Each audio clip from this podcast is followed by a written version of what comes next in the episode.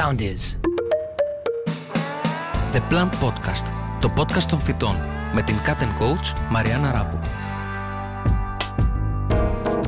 Τι να φυτέψω σήμερα; Είμαι η Μαριάννα Ράπου, η Cat Coach σας και είμαι εδώ για να σας μίσω στον κόσμο των φυτών, να λύσω τις απορίες σας και να μοιραστώ μαζί σας τα μυστικά τους, ώστε να τα αγαπήσετε όσο και εγώ.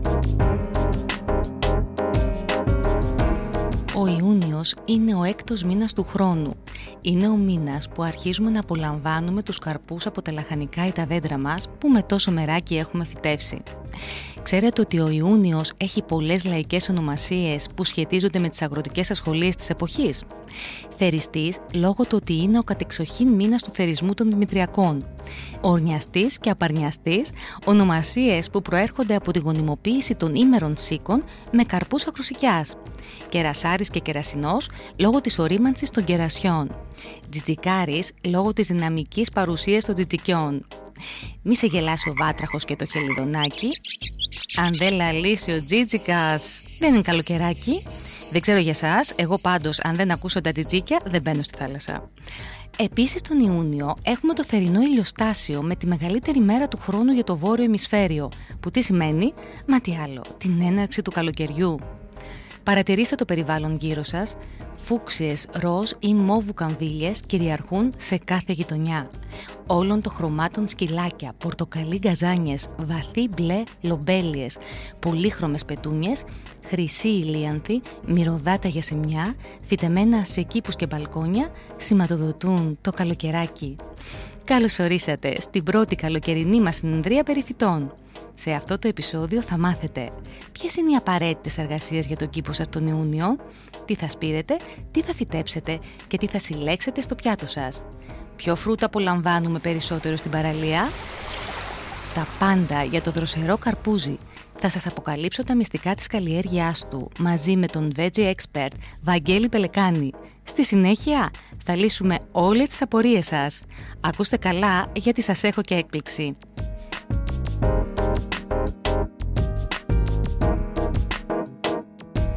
Μην χάνουμε χρόνο. Πάμε να δούμε μαζί τις απαραίτητες εργασίες για τον κήπο ή το μπαλκόνι σας τον Ιούνιο θα έχετε παρατηρήσει ότι τα λαχανικά, τα αρωματικά φυτά και τα καρποφόρα δέντρα εμφανίζουν τώρα ζωηρή βλάστηση και πλούσια καρποφορία. Άρα είναι η ώρα να απομακρύνετε τα αγριόχορτα που φυτρώνουν ανάμεσά τους για να βοηθήσετε την καρποφορία τους. Θυμηθείτε ότι η καλύτερη ώρα για τις κυπουρικές εργασίες του Ιουνίου είναι νωρίς το πρωί ή το σούρουπο μετά τη δύση του ηλίου.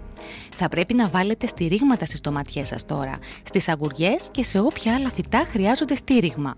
Κλαδέψτε τα ξερά κλαδιά και απομακρύνετε κλάδους από φυτά και δέντρα που έχουν προσβληθεί από ασθένειες.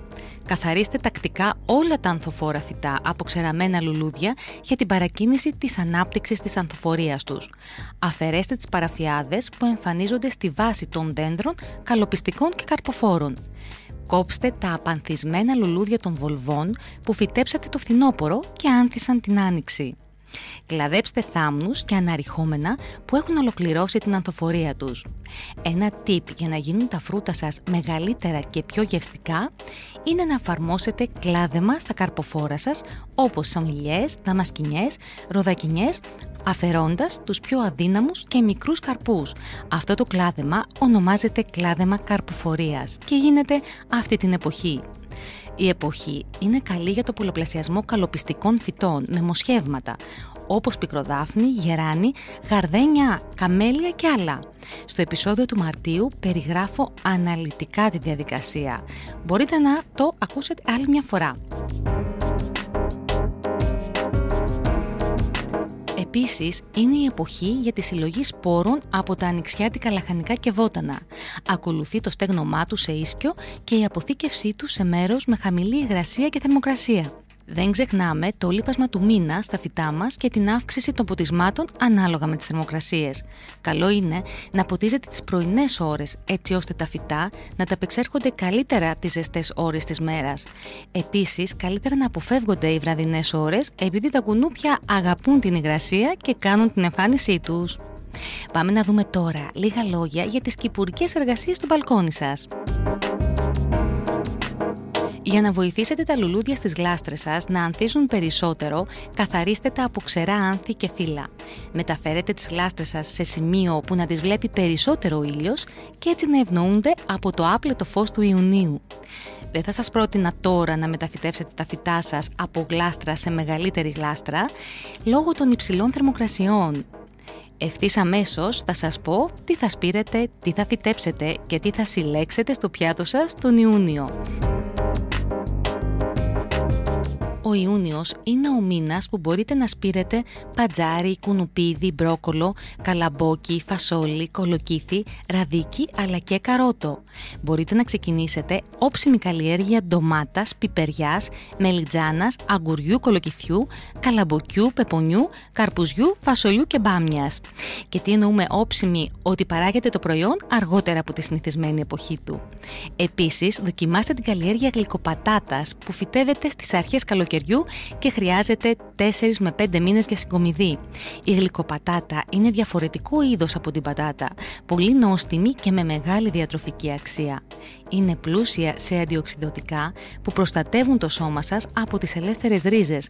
Επιπλέον είναι ωφέλιμη για την υγεία του εντέρου. Δοκιμάστε την! Φυτέψτε ένα-δύο εβδομάδες κάποια λαχανικά όπως η ρόκα και τα καλοκαιρινά μαρούλια έτσι ώστε να μην σας λείψουν οι σαλάτες του καλοκαιριού. Η πρώτη καλοκαιρινή συγκομιδή από το λαχανό κηπό σα είναι γεγονός. Ντομάτες, ντοματίνια τσέρι, κρεμμύδι, πιπεριά, αγκούρι θα συνθέσουν τις υπέροχες σαλάτες της εποχής. Κολοκυθάκια, μελιτζάνες, πιπεριές, πατάτες και βλήτα δεν θα λείψουν από το καλάθι σας. Ετοιμαστείτε να απολαύσετε τα πρώτα σας βραστά καλαμπόκια. Όσα αφορά στα φρούτα, ζουμερές φράουλες, μούσμουλα, πρώιμα πεπόνια και καρπούζια σας περιμένουν να τα γευτείτε. Βερίκο καροδάκινα νεκταρίνια και τραγανά κεράσια κάνουν την εμφάνισή τους.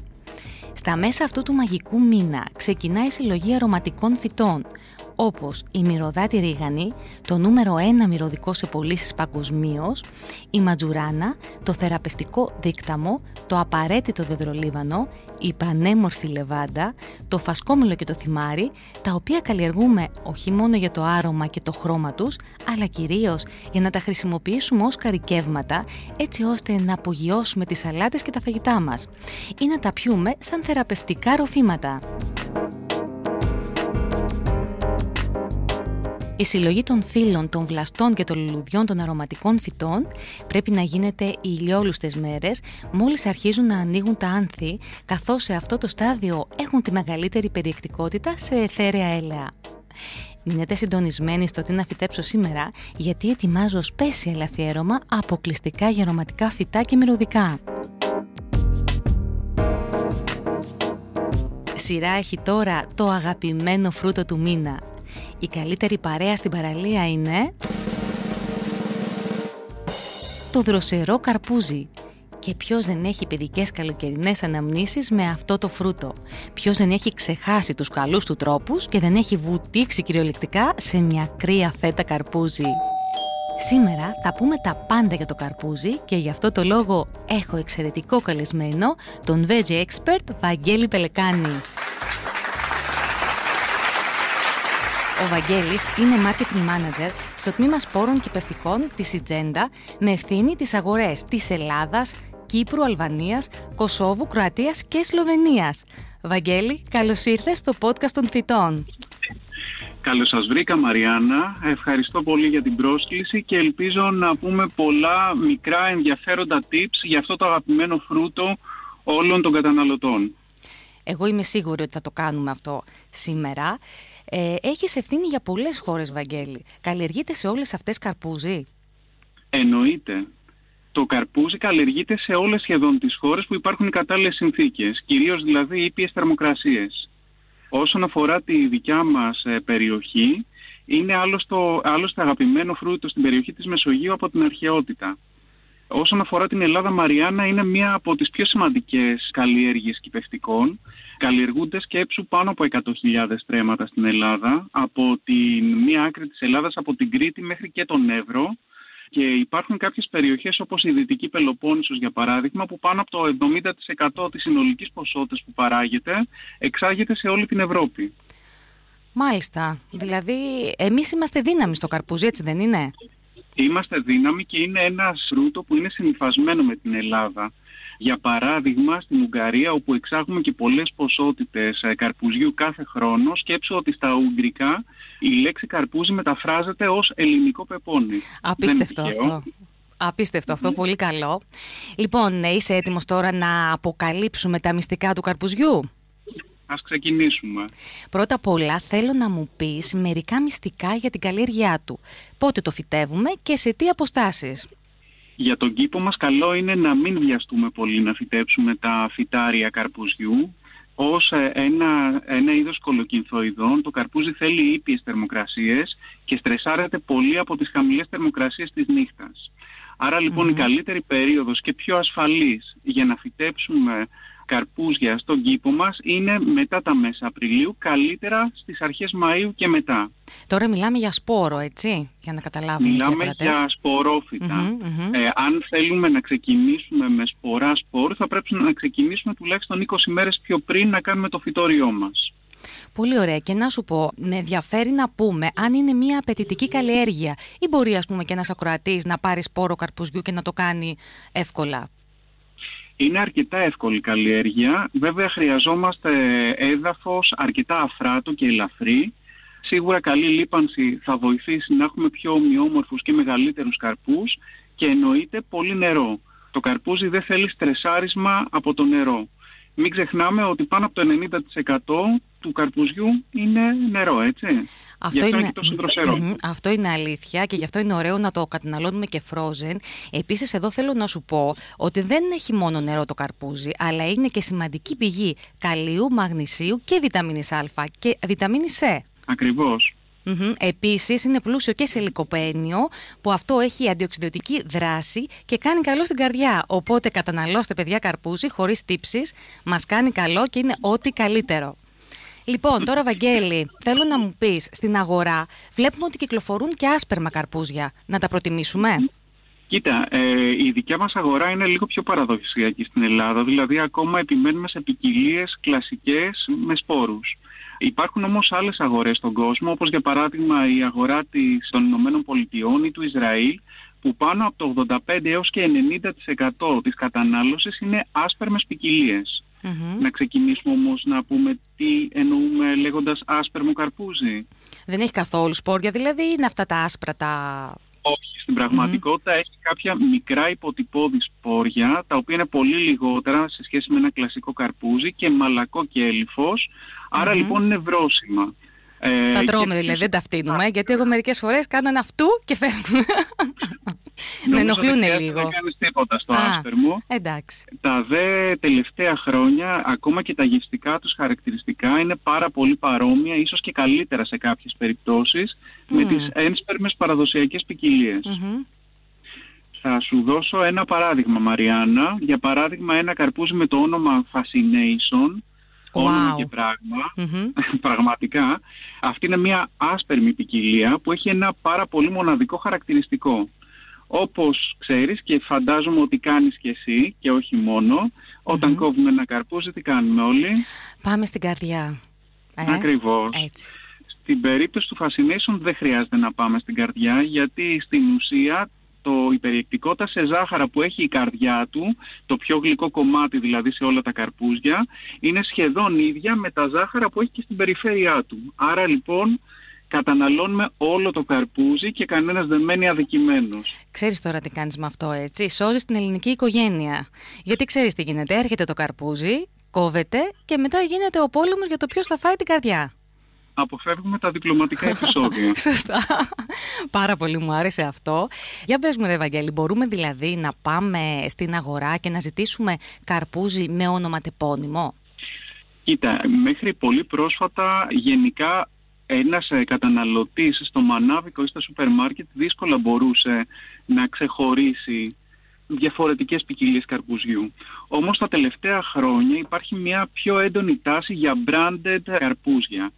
Στις περισσότερες περιπτώσεις βέβαια δεν αναφέρεται το όνομα της ποικιλίας, αλλά τουλάχιστον μπορούμε να δούμε σε αρκετά μανάβικα, σε αρκετές ε, φρουταρίες, καρπούζια πια που έχουν ένα αυτοκολλητάκι επάνω. Το αυτοκόλλητο στις περισσότερες περιπτώσεις αναγράφει το όνομα του παραγωγού ή της εταιρείας που το διακινεί, κάποιες φορές και το όνομα της ποικιλίας. Αλλά σε κάθε περίπτωση θα πρότεινα στους καταναλωτές όταν επιλέξουμε ένα καρπούζι που είναι μπρανταρισμένο, σίγουρα έχουμε μεγαλύτερη ασφάλεια ότι η ποιότητα που θα απολαύσουμε θα είναι σταθερά υψηλή. Σωστά. Και είναι πολύ σημαντικό αυτό να το ξέρουμε.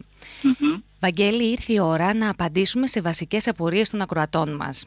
Μία ερώτηση που μου κάνουν πολλοί είναι «Μπορεί το καρπούζι να καλλιεργηθεί σε γλάστρα, δηλαδή στο μπαλκόνι μας» Η απάντηση είναι ε, αλλά δυστυχώς είναι αρνητική. Δυστυχώς όχι.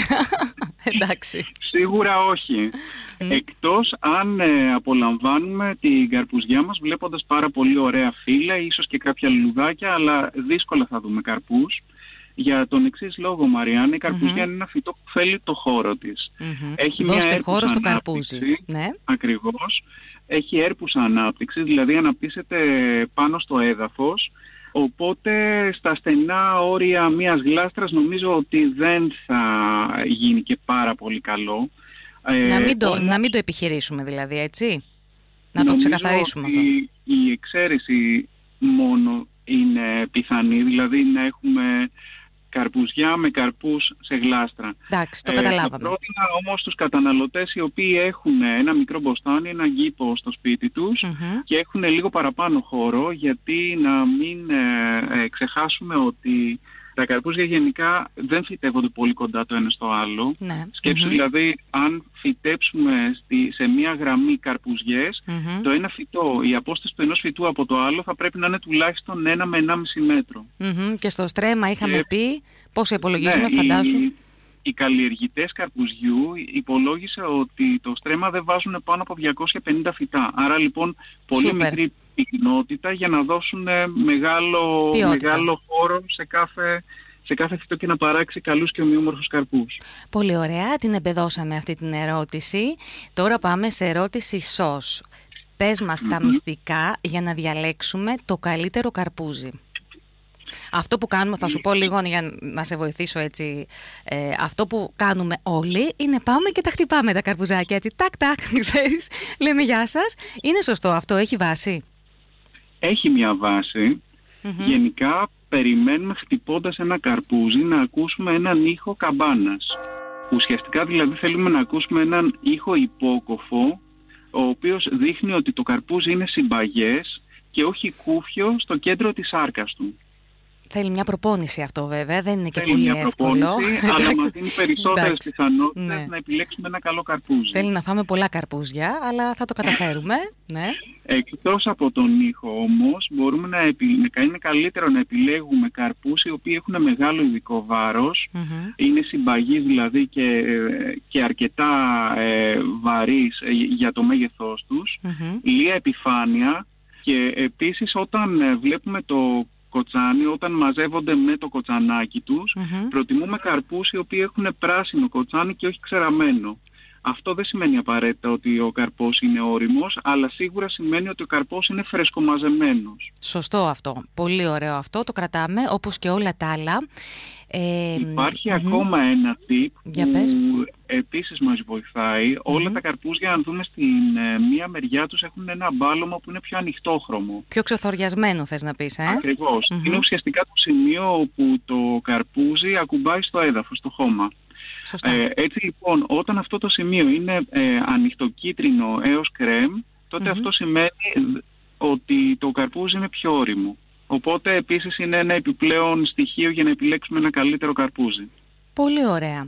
Για πες μου τώρα, μπορούμε να βρούμε στην αγορά με σιγουριά βιολογικό καρπούζι; Φυσικά υπάρχουν βιολογικά καρπούζια, βέβαια σε περιορισμένες ε, ποσότητες και συνήθως οι βιοκαλλιεργητές μας επιλέγουν ε, πιο μεσόκαρπες ποικιλίες γιατί έχουν μεγαλύτερη δυσκολία να παραχθούν οι καρποι ε, σε συνθήκες βιολογικής γεωργίας. Παρ' όλα αυτά όμως θα ήθελα να επισημάνω στους ακροατές μας ότι γενικώς ακόμα και τα καρπούζια από συμβατική καλλιέργεια είναι ένα φρούτο που μπορούν να προτιμήσουν γιατί γενικώς οι επεμβάσεις που γίνονται, ενώ τα ψεκάσματα που γίνονται στη καλλιέργεια καρπουζιάς είναι πάρα πολύ λίγα και mm συνήθως στην αρχή της καλλιέργειας. Άρα λοιπόν ε, είμαστε σίγουροι ότι μπορούμε να απολαύσουμε ένα προϊόν το οποίο είναι καθαρό και πάρα πολύ καλό, πολύ καλής ποιότητας. Πάρα πολύ ωραία. Ε, αυτό είναι πάρα πολύ σημαντικό επειδή και βάσει και λόγω της οικονομικής ε, κατάστασης είναι ωραίο να ξέρουμε ότι μπορούμε να απολαύσουμε τα, το καρπούζι άφοβα. Έτσι δεν ειναι Ειδικά το ελληνικό καρπούζι έχει όνομα σε όλη την Ευρώπη. Δεν είναι τυχαίο. Τώρα θέλω να μας πεις ποιος είναι ο καλύτερος μήνας για να απολαύσουμε το καρπούζι. Μαριάννα μου, είμαστε στην Ελλάδα. Στην Ελλάδα παράγουμε καρπούζι από τον Απρίλιο μέχρι και τον Οκτώβριο, σκέψου. Εντάξει, εγώ να σου πω, Βαγγέλη, καρπούζι τρώω ε, μέσα Ιουνίου και πάρα πολύ Αύγουστο πάντως, να τα λέμε και αυτά. Εντάξει, η αλήθεια είναι ότι όσο πιο ζεστός ο καιρός, τόσο περισσότερο έρχεται στο μυαλό στο καρπούζι. Παρ' όλα αυτά, μπορούμε να βρούμε εξαιρετικές ποικιλίες και ποιότητες ανάλογα με την περιοχή από τον Μάιο και μετά. Στην ουσία δηλαδή επιλέγουμε καρπούζια βέβαια θερμοκηπίου τον Απρίλιο και τον Μάιο από την Κρήτη και τη Δυτική Πελοπόννησο. Ο mm Ιούνιος είναι ο μήνας κυρίως της Δυτικής Πελοποννήσου, καρπούζια φιλιατρών, αμαλιάδας, λεχενών, βάρδας. Ο Ιούλιος είναι ο μήνας που σχεδόν σε όλη την Ελλάδα έχουμε πολύ καλές παραγωγές, στη Θεσσαλία, Τρίκαλα, Καρδίτσα αλλά και στη Μακεδονία.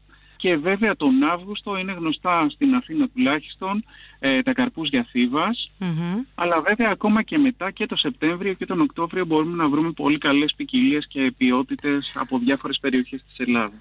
Έτσι όπως ε, μας τα λες, προτείνω να κάνουμε αγροτουρισμό για την αναζήτηση του καλύτερου καρπουζιού. Πάρα πολύ ωραίο θα ήταν αυτό. καθόλου κακή ιδέα δεν είναι. Πολύ ωραία. Λοιπόν, ε, πρόσφατα έχει γίνει η μόδα η φέτα Τι λες γι' αυτό, να το προτιμήσουμε; Κοίτα, είναι, είναι, είναι ένα σημείο των καιρών μας η φέτα καρπουζιού. να κάνει βέβαια με την οικονομική κρίση. Έτσι, μια φέτα είναι σίγουρα πιο φθηνή από ένα ολόκληρο Έχει να κάνει βέβαια και με το μέγεθος της μοντέρνας οικογένειας, όχι μόνο στην Ελλάδα αλλά και στην ευρωπη Ε, βλέπουμε γενικώς ότι οι οικογένειες είναι μικρότερες, το ψυγείο μας είναι μικρότερο. Άρα λοιπόν τα καρπούζια που θυμόμαστε από την παιδική μας ηλικία που ήταν 20-25 κιλά δεν χωράνε στο ψυγείο. Και βέβαια πολλές φορές ε, είναι και μεγάλη φύρα το να αγοράσουμε ένα, ένα ολόκληρο μεγάλο καρπούζι γιατί μπορεί να καταναλώσουμε μέρος αυτού και το υπόλοιπο να πεταχτεί. Παρόλα ε, αυτά, ναι. θεωρώ ότι καλύτερα να επιλέγουμε ολόκληρους καρπούς, ίσως λίγο μικρότερου μεγέθους, είναι σίγουρα καλύτερης ποιότητας. Βέβαια δεν θα απέφευγα και τη φέτα αρκεί να είναι φρεσκοκομμένο το καρπούζι γιατί είναι δεδομένο ότι επειδή είναι ένα φρούτο με πολύ μεγάλη περιεκτικότητα σε νερό αλλοιώνεται σχετικά εύκολα. Άρα λοιπόν είτε ολόκληρο απολαύσουμε είτε ε, φρεσκοκομμένη φέτα καρπουζιού, νομίζω έχουμε και τις δύο επιλογές. Εγώ θα έλεγα ότι μία φέτα καρπουζιού δεν φτάνει ποτέ.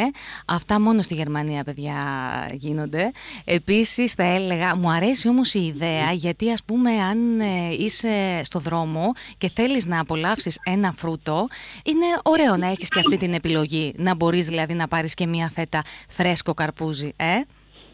Είναι πραγματικά μια πολύ καλή ιδέα. Σκέψω οι γείτονές μας στην Ιταλία, κομμένο καρπούζι μέσα σε ένα μπολάκι, μια φέτα δηλαδή καρπουζιού, κομμένη σε κυβάκια στο δρομο είναι ένα από τα αγαπημένα τους σνακς όλο το καλοκαίρι. Άρα λοιπόν γιατί να μην το απολαμβάνουμε κι εμείς στην Ελλάδα; Σωστά και ούνα φάτσα ούνα ράτσα. Συμφωνώ πάρα πολύ με τους ε, Ιταλούς και περιμένω να το δω στα ράφια των ε, σούπερ μάρκετ. Ε, αυτό καθημερινά και φρέσκα όμως. Βαγγέλη μου, σε ευχαριστώ πάρα πολύ. Πραγματικά είπαμε όλα τα μυστικά για το αγαπημένο φρούτο του καλοκαιριού. Φυσικά θα σε ξανά έχουμε εδώ στο πρώτο podcast για φυτά και για άλλες καλλιέργειες.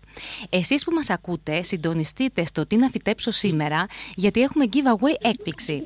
Οι πρώτοι 10 που θα απαντήσουν σε μία ερώτηση για το καρπούζι, στο story που θα ανεβάσω στο insta μου, Μαριάννα Ράπου με μικρά λατινικά, θα πάρουν, Βαγγέλη σπόρους από μια φανταστική ποικιλία καρπουζιού της Ιτζέντα που ονομάζεται Καντής και είναι τόσο γλυκιά όσο το όνομά της. Ευχαριστώ και πάλι. Να σε καλά. Ευχαριστώ και εγώ Μαριάννα για την πρόσκλησή σου και ελπίζω να τα πούμε σύντομα. να σε καλά Βαγγέλη μου.